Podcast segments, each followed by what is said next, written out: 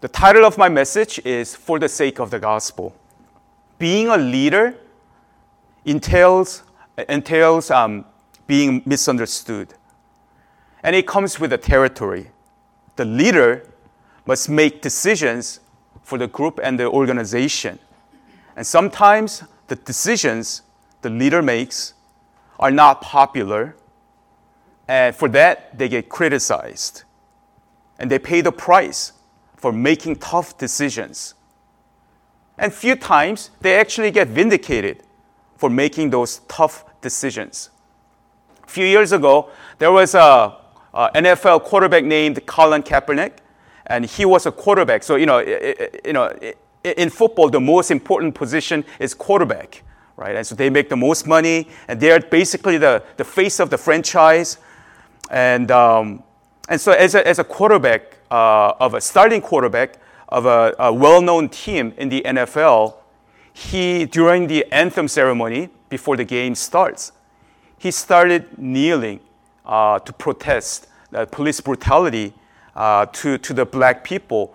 And, um, and uh, he, he was immediately uh, criticized for his um, protest and said, you know, how could you, you know, how dare you, uh, you know, really dishonor the flag, you know, don't you dare do that. But he said, no, no, it's not about dishonoring the flag, but to just bring attention to people about this issue.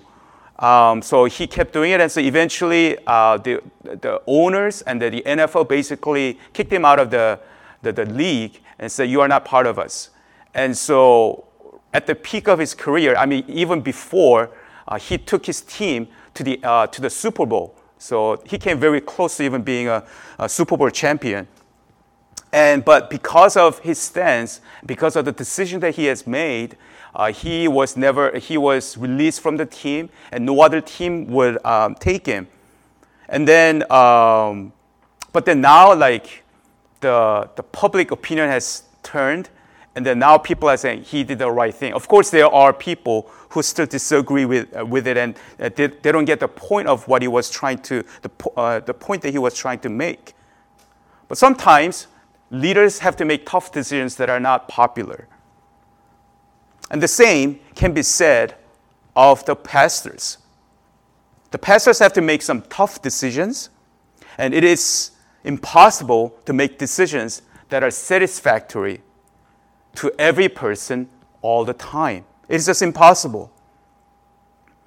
And even though you may make a difficult decision after seeking the Lord, there may still be plenty of people who will not be happy with the decision that you make.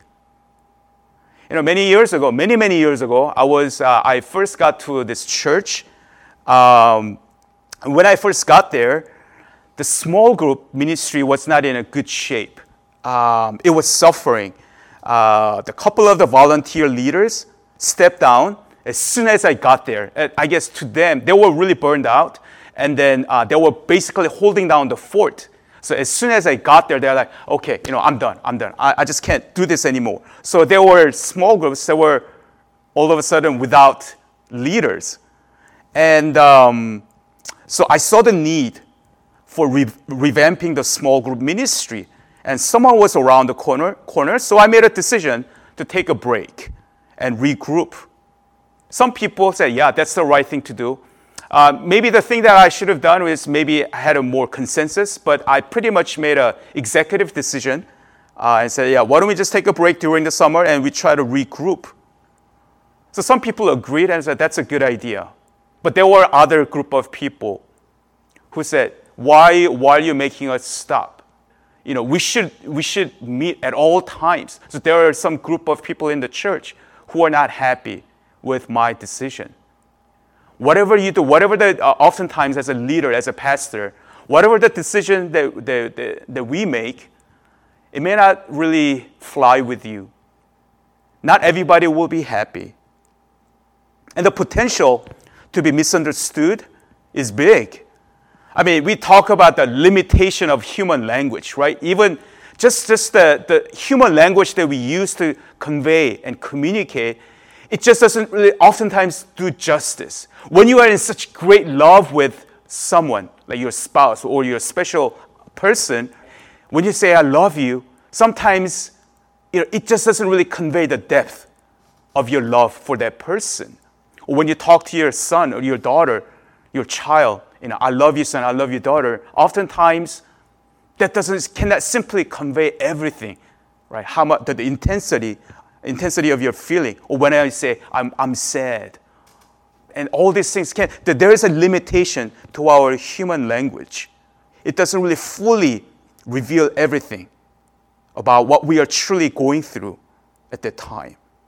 Not only that, uh, there is a complex complexity in, in, in, communication because even as we speak, you know, there are times when we mean to say something to the other person, but when it comes, how it comes out, even after you say it and that you were saying things, what you meant to say, but even after you say it and you're like, okay, I didn't really mean to say that. Why did it come out that way, right? So we even have difficulty even just expressing our thoughts and opinions in a cohesive or in a way that we truly want to communicate. So what we meant to say is not necessarily how it comes out. And not only that, when the hearer hears it, it's not necessarily like uh, even we meant to say this, A, but then the hearer may take, no, he's saying B even though I mean to say A, this is what I'm saying A, but the hearer, listener uh, hears it, hears what you are saying, and then interpret it as you are saying B. So he then he comes, uh, he just figures this out in his head, and so you are saying B, and then you say no, no, no, I'm saying A, right? And so there's a multi-layer, right? There are many different steps, even for us to even truly communicate what we really are thinking, what we are feeling inside. So there's a complexity in, in the way, even there many different levels of how people can uh, misconstrue what you are trying to say. And we also have assumptions that we make about the other person. Maybe it comes from our first impression or something that we may think that we know about the person. So we don't really know that person that well. And so we make some assumptions about that person based on our past encounters with that person and we say, oh, he must be like this, she must be like that. So whenever that person speaks, we immediately put a spin to what they are saying is, oh, because he, I know he's like this, so what he says must be mean this. And so there are a lot of areas where like our we can be misunderstood. And a lot of decisions and what we do are under scrutiny I remember like many, once again, I'm going back to many years ago. It was, it never happened in the church. One time I, I walked into the, to the Sunday service. Um, and so there were a few people that were just getting ready and serving. And I must have been, something must have been on my mind. Um, so I, I guess I didn't even realize it at the time, but I guess I had a really serious look. The, and so, you know, the rest, resting, you know, that, that look, um, that wasn't, I guess I was, I didn't even realize it because I don't see myself in the mirror. I mean, like, I can't see myself at the moment. And then uh, before, right before the, the worship starts, one of the sisters uh, that was serving, maybe, uh, I don't know if she was in the praise team, I, I, I forget, but um, she came to me and said, Pastor Woojin, are you mad at me? And I'm like, huh? What? What do you, what do you mean? I was like, you know, you, when you looked at me, when you, uh, you gave me that glare, right? Like, as if like you were really mad at me. I'm like, no, no, no, I didn't, no, I didn't, I didn't even realize I, I gave you the look or anything. The way you looked at me was like, something was wrong with me. Are you mad at me? I was like, no, I'm not, right? And so like we had to, I had to like tell her that, that there is nothing personal about, I guess, in the way I was looking at her, and yet, like how we even look, right? So I, I have to make a point when I'm in, with the people, because I tend to do that. Like I have to put a smiley face, like "Hi, how are you? You know, good to see you." Because if I don't do that, you know, I may be somebody. People may think that man, he's not happy. Something is wrong with him, or he's maybe he's not happy with me. Maybe he knows something about my life that maybe I don't want to talk about, or, or something. So he's not happy with me. So we, uh, like the pastors, can be even whether we mean to or be intentional about it, people can misunderstand what we say or what we do. And uh, on top of all that, you know, we uh, pastors have character, character flaws. We are not perfect. We got issues, every one of us. We have blind spots that we don't even know that they exist. We have brokenness in our life, in, our, in, in us. So there, there are times when we don't even realize it, but it just comes out at people. Long time ago, uh, I was with this, um, uh, you know, my roommate one time said, you know, you're not a really gracious winner. And I was like, what do you mean? And because, you know, we play like cards or something. And then when I, when I win, I'm like, ha, you know, I got you, right? And I just glory in it. I, I don't, I don't like, you know, try to say, you know, like, and I was like, you, you know, ha ha, you know, you loser. You know, I didn't even realize that I was doing that. He pointed out to me. And until he pointed out, this was like in my 30s, I didn't know about that about myself because no one ever has ever pointed things out to me about my way of how I was dealing with people. I didn't even know that that was there. You see, like there. So combine all this, then a pastor or the leader can easily be in a lonely and vulnerable position. And Paul was no exception. He was under constant threats from fellow Jews who just could not stand his ministry as he went about and he just uh, preached the gospel of Jesus Christ, a condemned man, someone who proclaimed, claimed to be a Messiah. And that just went against everything that they believed in. The religious establishment could not accept the claims of Christ and what he has done. And here Paul is traveling all over the place and preaching the gospel. So they wanted to take him out. So he went through so much. We may think that he was he had his life easy. No, not at all. He was flogged, he was imprisoned, he was shipwrecked, and all these different things, all the sufferings that he had to endure for the sake of the gospel. And yet, he still went about his way, led by the Holy Spirit, and spread the gospel and planted churches. And Corinthian church was one, one of them. If anything, the Corinthian church should have been absolutely supportive of his ministry and get behind Paul because he was, Paul was their spiritual father. Without him, there was no gospel, there was no eternal life, salvation for them. They owed him respect and appreciation for bringing the gospel to them. And yet, Paul finds himself having to defend his apostolic authority precisely because he declined to receive the support from them for his ministry. So some of the uh, ungrateful Corinthians, oh, you know, I, when I think about that, I get upset too. Like, man, these like spoiled, ungrateful Corinthians. And they questioned his apostleship. If you, uh, go, uh, if you look at 2 Corinthians chapter 12, uh, it says this I have been a fool. You forced me to it, for I ought to have been com- commended by you. For I was not at all inferior to these super apostles, even though I am nothing. The signs of a true apostle were performed among you with utmost patience, with signs and wonders and mighty works. So Paul is defending himself because people at some of the people at Corinthians, Corinthian church said, "Is he really an apostle?" We don't know. In the previous chapter, Paul talked about the principle that Christian freedom should not uh, should be should be tempered by voluntary uh, surrendering uh, one's rights, and he uh, you know, use the example of meat sacrificed to idols. Yes, there is only one God. Idols, they're nothing. They don't even exist. There is only one true God. So theologically, it is correct to eat food and offered to idol because it really doesn't mean anything. But because of the, the new converts, because of those weak brothers and sisters, and they got stumbled. Oh, so does that mean we can eat? Does that mean, oh, so that means like I can go back to my old way of life? I guess it is okay. Or how could they do that? So it, because it stumbled, they are the, the weak brothers, for their sake, that even though you have, you're free, your conscience may be clear to exercise your right or exercise your freedom, but you should consider that and refrain from it.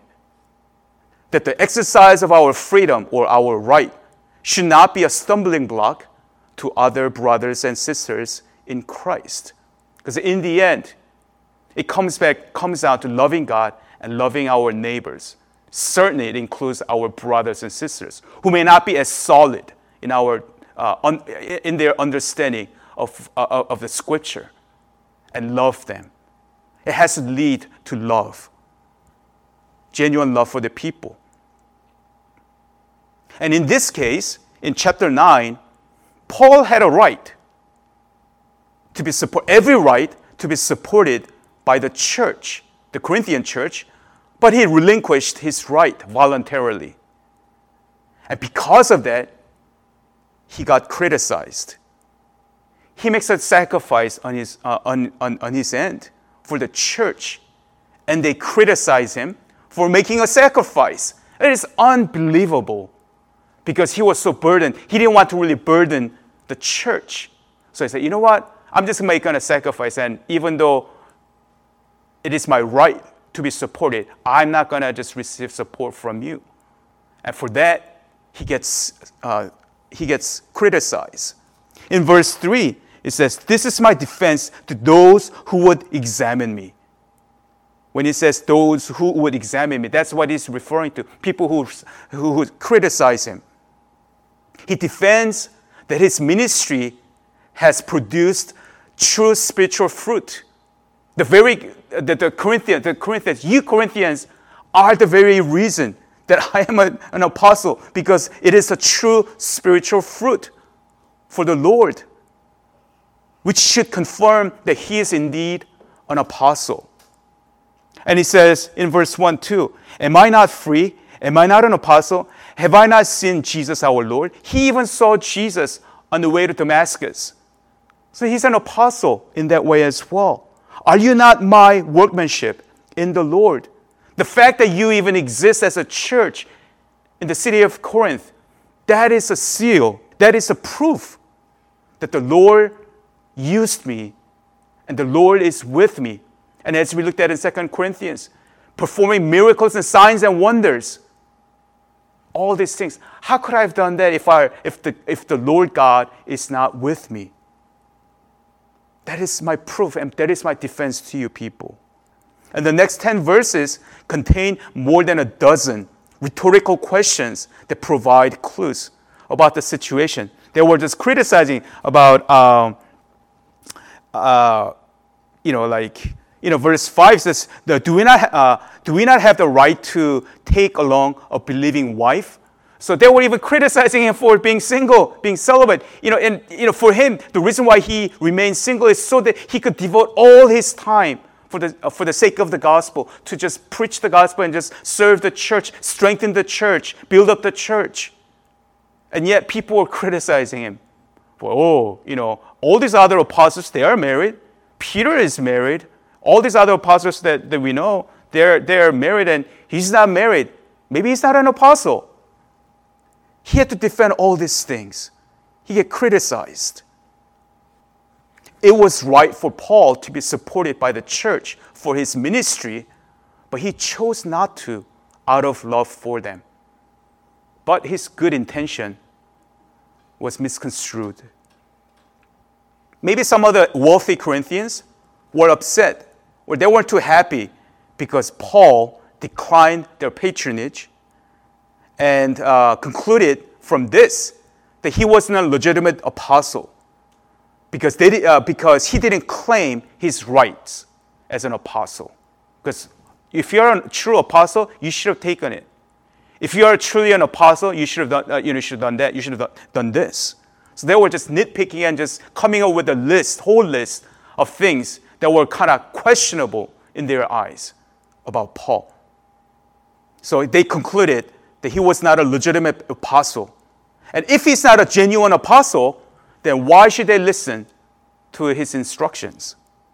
No wonder we see Paul, Paul's deep emotions and angst in the following verses. Do we not, uh, verse 4, do we not have the right to eat and drink? And as it says, verse 5, you know, do we not have the right to, uh, to take along a believing wife? You know, verse 9, uh, verse uh, 8, do I say these things on human authority? Does not the law say the same? And so he goes on to say about, do we not, does it, am I, just because I refrain from using my right or exercising my freedom, does that, make, does that make me uh, not an apostle? So he has really just, um, he's, he, we see a deep emotions from Paul in these uh, verses. You know, when you pour out your heart and invest in people, but they turn against you, it's hurtful. It cuts deep. If there were like little emotional investment, spiritual investment, if there were no relationship capital, then little would be lost. It's no big deal because you were acquaintances, because there was no sweat and blood involved. When somebody who doesn't really know you, when you just uh, somehow like relationship gets sour, it really doesn't affect you because you didn't really invest in the relationship with that person. But when you are with somebody that you really care for, you spend a lot of time, you build up relationship over years, and you pour out your heart, and then the person turns against you, it really hurts. And that's what happened with Paul and the Corinthians. You gave everything you had so they might know Christ, and then they criticize you, it hurts. I remember uh, at, a, at a, uh, one of the previous churches that I, I, served, you know, there was this one sister that, uh, that were in the, in the church for a while. I mean, it's not like we were really close, but I knew her for a while. And we were doing fine. And then, but then one day, he just, she just came out of the blue and said, uh, you know, actually, I think this pastor, uh, this church needs a new pastor. And then she left the church. And I was like, what? Where does that come from? I mean, she said, yeah, she, to my face, she said, uh, well, this church needs a new pastor. Basically, she's saying that I'm not a good fit for the, for the church. And then she, she, she left. And I was so hurt. I was like, she didn't even specify, right, or identify what the problem was. What problem? I didn't even know that, that she had issues. She never like voiced any concerns or like, objections or anything. Maybe she just like put it inside, like you know, kind of like a lot of Asian Americans just kind of being really passive aggressive or something. Never said anything, and then said, "Well, you, you, just are not a good fit for the church," and that's why I'm basically. She said, "That's why I'm leaving the church." Right? It, it's things like that. It's really difficult for the pastors.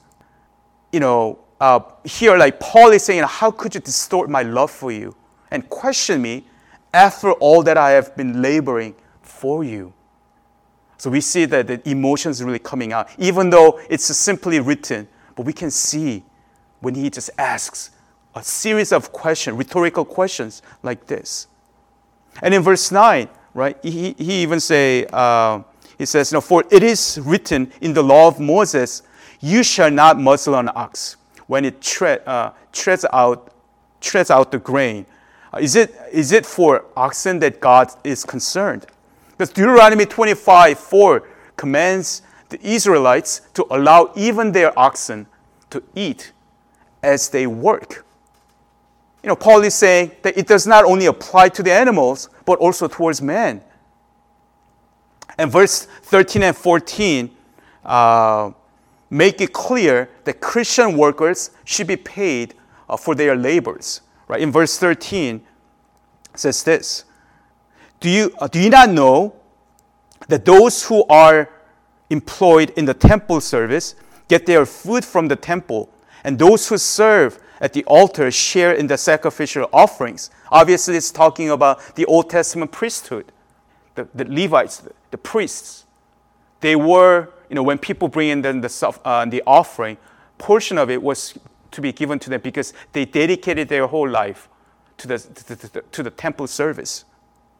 And in verse 14, it says, In the same way, the Lord commanded that those who proclaim the gospel should get their, should get their living by the gospel.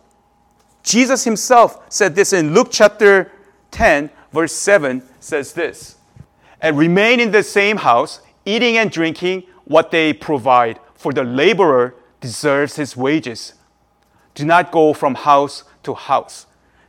In the context, Jesus sends out the, the, uh, the 72 in, in, in, two by two, and I say, he says, you know, as you go and preach the gospel to different remote villages, you know, stay with them. And you should, and the people, when, when you are doing the Lord's work, the people in the house should take care of you. Pastors are not in the ministry for money. Some may be, but most people are not. We are in the trenches because of the call from the Lord. It's tough and it's challenging to be in ministry. You know, any pastor can tell you story after story, episode after episode of what he has gone through, right, in, in, in ministry. Uh, most people think, you know, they can't really, don't really understand the full extent of the things that the pastors go through because they tend to only see them on Sundays, right? Just one day out of the week. But there are a lot that they have to endure and go through. And from what I can tell, most pastors would have left the ministry if they were in it for money. I think there are, I, I don't know, maybe I'm wrong, but there are other jobs out there that we could have taken for more comfortable uh, or more posh like lifestyle. But we remain in the ministry for the sake of the gospel because people need the gospel. The gospel frees us from our sinfulness, from our lostness, from our darkness, from our ignorance. We are headed toward death and eternal separation from God, eternal condemnation from Him. And the only way for us to get away from that is to understand and believe in the gospel. Because through the gospel of Jesus Christ, by His grace, that we repent of our sins, when we repent of our sins, all the sins, past, present, and future, that God would forgive us of our sins and restore our relationship with Him free of charge. God sent His Son Jesus Christ to die on the cross for our sins. What we should have hung, what we should have paid for our own penalty, God sent His Son and replaced us with Him. And all His righteous anger and wrath was poured on Him. He became the scapegoat for all of us.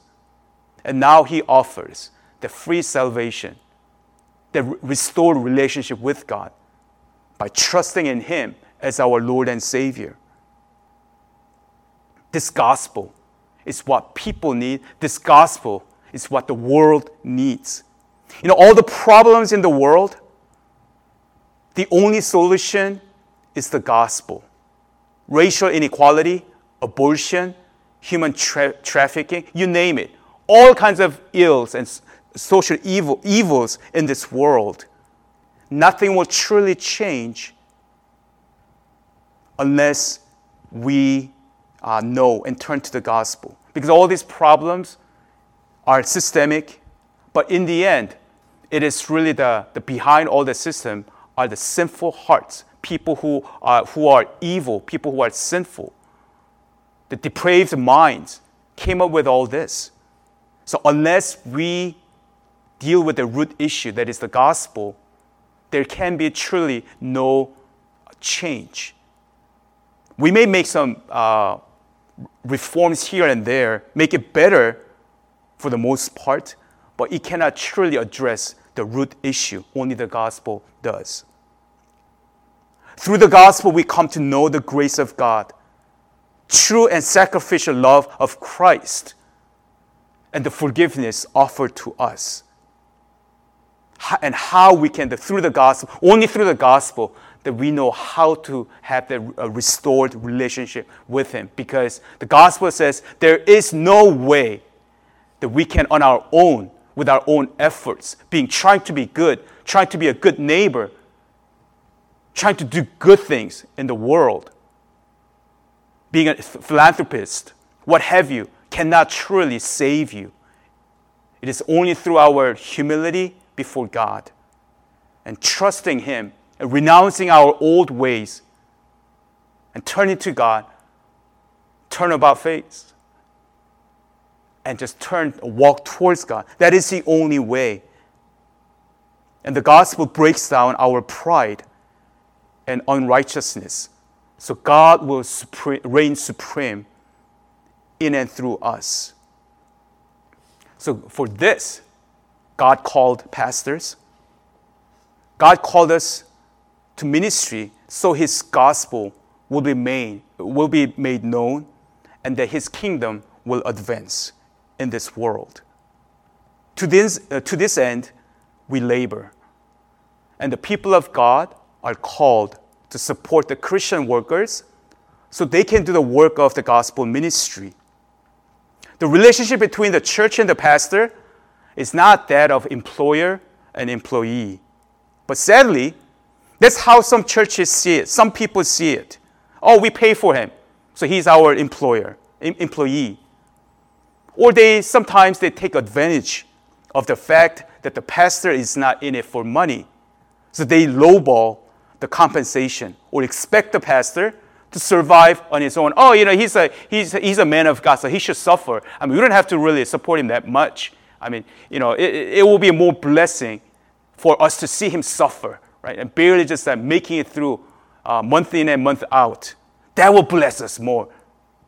Kind of mentality the full time pastor should not have to be so preoccupied with providing for their basic needs that they cannot devote themselves fully to their work. Same thing goes with the full time missionaries, right? Can you imagine? Like they are, uh, they are called to serve the Lord overseas, but that they just don't have enough support. People are not giving enough support. So they go, they go there, but then they have to work half the time. They have to just, because they can't even pay the rent or put any food on the table. So half the time they're just you know, trying to work. How we are to look at pastors' compensation is that church doesn't really pay its pastors. Rather, church provides means, resources, the support so that the pastors are able to serve freely. Whatever that they are called to do. That's how we are to look at it, not an employer and employee kind of relationship. And the pastor, on the other hand, is to be in it, in the ministry for the sake of the gospel, not for fame, not for money, not for power. And in verse 12, second half of uh, verse 12, he uh, says why he did not receive the, the support that he was due. Nevertheless, we have not made use of this right, but we endure anything rather than put, uh, rather than put an obstacle in the way of the gospel of Christ. He did this in order not to put a stumbling block in the way of uh, his hearers as he presented the gospel, especially for the non Christians, because they don't know any better. When the non Christians at that time, there were so many non Christians so when they found that, oh, so he's getting paid to speak, to preach the gospel, so then they can, e- they can be easily more, already there's, uh, you know, they're kind of like uh, a little like critical or not really convinced. If they found out that he was being paid, that, that the church was supporting him, then they can, they can be a stumbling block to the non believers. The Lord laid, had laid uh, on, on Paul the conviction to preach the gospel in verse 16. It says, For, for if I preach the gospel, that gives me no ground for boasting, for necessity is laid upon me. Woe to me if I do not preach the gospel. He felt compelled to preach the gospel. To him, it was a privilege So he would, he would have done it even if he were not getting paid free of charge. Even if no one supported him, he would still be content, knowing he let the mystery of the gospel known to people who desperately need it. The reward to him is not material things, but seeing people coming to Christ, people being led into the light from darkness, people coming to know God.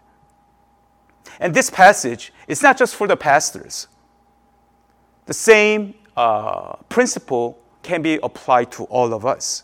Each of us is called to use our spiritual gifts with diligence, generosity, and earnestness.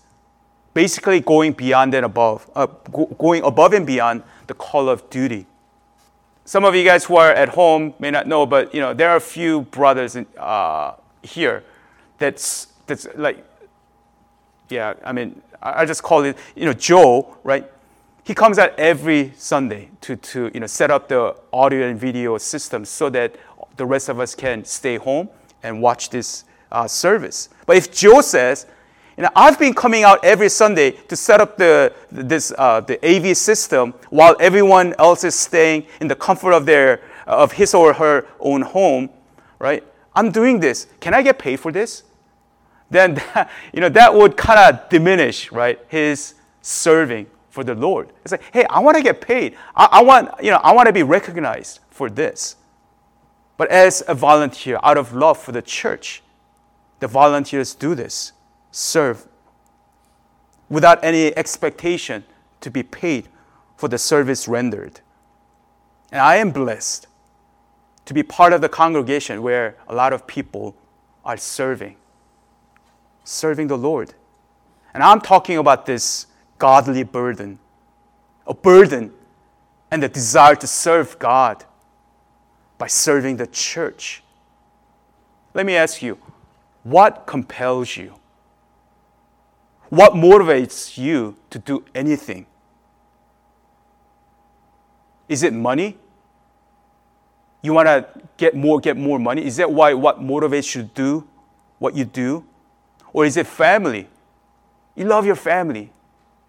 So, to, because you love your family, you'll do whatever it takes to support your family. What motivates you? Is it FOMO? Just fear of missing out? That the world will just like pass you by if you don't get on with it? Is it the peer pressure that motivates you to do certain things, certain way? The question is, what really compels you? Does the gospel compel you to live a different life? Not just going with the flow kind of thing. Would you go against the grain? Because the gospel calls for it. What motivates you and what compels you? What role does the gospel play in your life? Is it on the fringe? Because we talk about the gospel all the time, so it's there in your life somewhere, but not at the center of your life. Is it like a trophy that you kind of once in a while look at, that you put, up, uh, put, in a, in a, put up on a shelf and kind of look at it once in a while kind of thing? What is gospel to you? How does the gospel compel you? How is your life changed because of the gospel that compels you to live a, a compels you to live a Christ centered life. How has it really changed your life? Does the gospel compel you in any way? Any area in your life? Because for Paul, the gospel compelled him to live a certain life. It's not because he didn't want to get married, because, because of the, for the sake of the gospel, he chose to be celibate. Because of the gospel, he chose not to receive support, even though he had every right to. Because of the gospel, for the sake of the gospel, he was imprisoned, he was flogged, went through hell. He, he, he suffered so much. But the gospel compelled him to move forward. How does the gospel compel you in your life, in your daily life? May we live a life compelled by the gospel. Let's pray.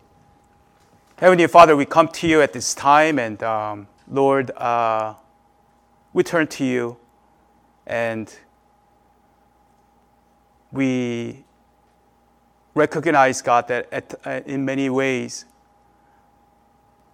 that this gospel, this precious gospel, does not truly move us.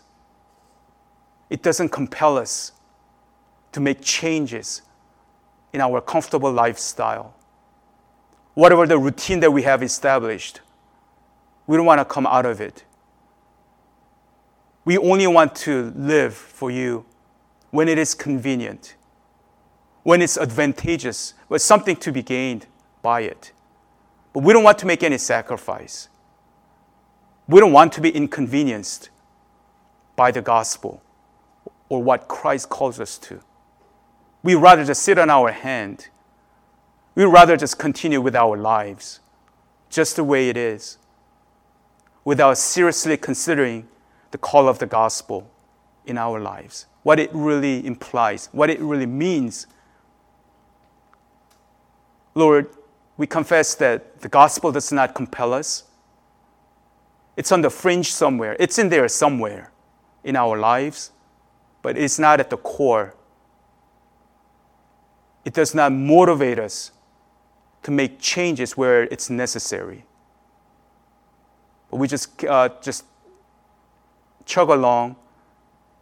We keep doing the same things over and over, thinking why our lives are still the same, that there is no change, that our, that our life is boring. It's same old, same old. So, Lord, as we examine our own hearts, may we really once again behold you May we come to a deeper understanding of the gospel. And for gospel's sake, that we would change. Because that's what you call for.